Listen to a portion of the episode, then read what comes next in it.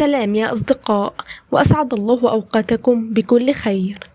الدعاء هو عبادة تقوم على سؤال العبد ربه والطلب منه، وهي عبادة من أفضل العبادات التي يحبها الله خالصة له، ولا يجوز أن يصرفها العبد إلى غيره. والدعاء من أنفع الأدوية، وهو عدو البلاء، يدافع البلاء ويمنع نزوله ويرفعه أو يخفف البلاء إذا نزل، فالدعاء سلاح المؤمن. الدعاء مع البلاء له ثلاث مقامات: أولا، أن يكون الدعاء أقوى من البلاء فيدفعه. ثانيا، أن يكون الدعاء أضعف من البلاء فيقوى عليه البلاء فيصاب به العبد، ولكن قد يخفف الدعاء من البلاء وإن كان ضعيفا. ثالثا، أن يتقاوما ويمنع كل واحد منهما صاحبه.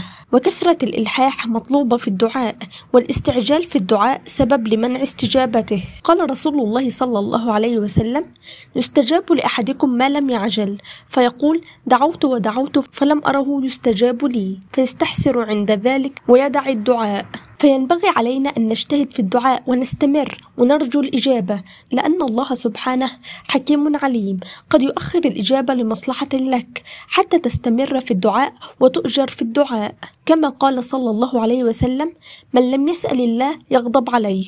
أوقات إجابة الدعاء هي الثلث الأخير من الليل، وبين الأذان والإقامة، آخر كل صلاة قبل السلام يشرع فيه الدعاء، وهذا الوقت ترجى فيه الإجابة، لأن النبي صلى الله عليه وسلم لما علمهم التشهد قال: ثم ليختر من الدعاء أعجبه إليه فيدعو.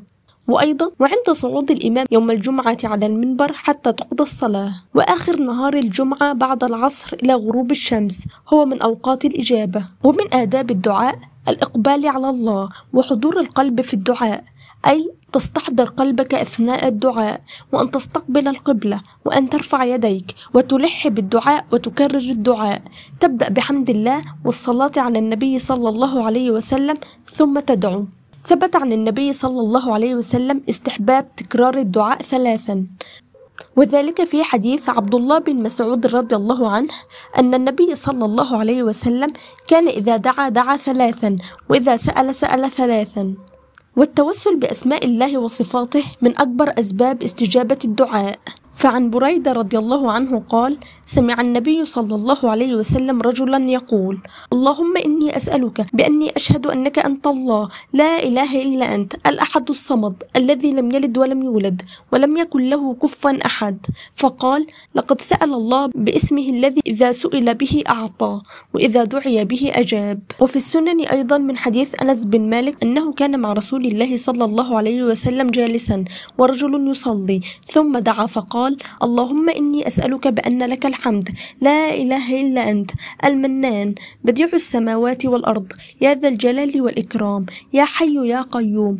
فقال النبي: لقد دعا الله باسمه العظيم الذي إذا دعي به أجاب، وإذا سئل به أعطى. عدم إجابة الدعاء لها أسباب، قد يكون لسوء أعماله ومعاصيه وكثرة الشر، وقد يكون لأكله الحرام وتعاطيه الحرام كالربا وفوائد البنوك وغيرها من المال الحرام، وقد يكون أنه يدعو بقلب غافل معرض. قال صلى الله عليه وسلم: يا أيها الناس، إن الله طيب لا يقبل إلا طيبا، وإن الله أمر المؤمنين بما أمر به المرسلين، فقال: يا أيها الرسل كلوا من الطيبات واعملوا صالحا، إني بما تعملون عليم. وقال: يا أيها الذين آمنوا كلوا من طيبات ما رزقناكم.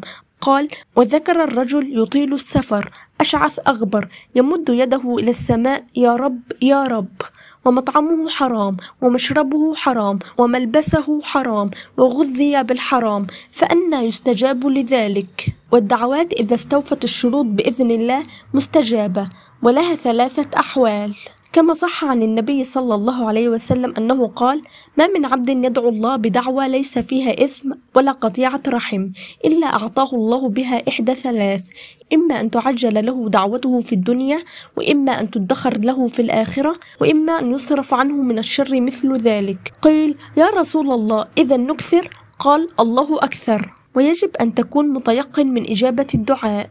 قال صلى الله عليه وسلم: ادعوا الله وأنتم موقنون بالإجابة، واعلموا أن الله لا يستجيب دعاء من قلب غافل لاهٍ.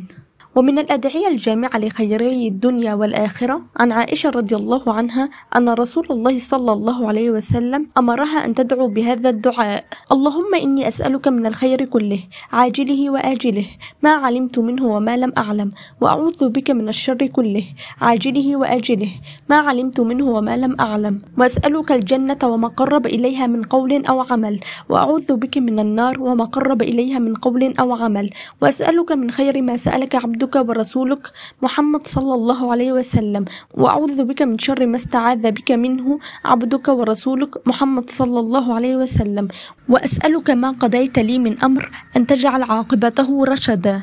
شكرا لاستماعكم والسلام عليكم.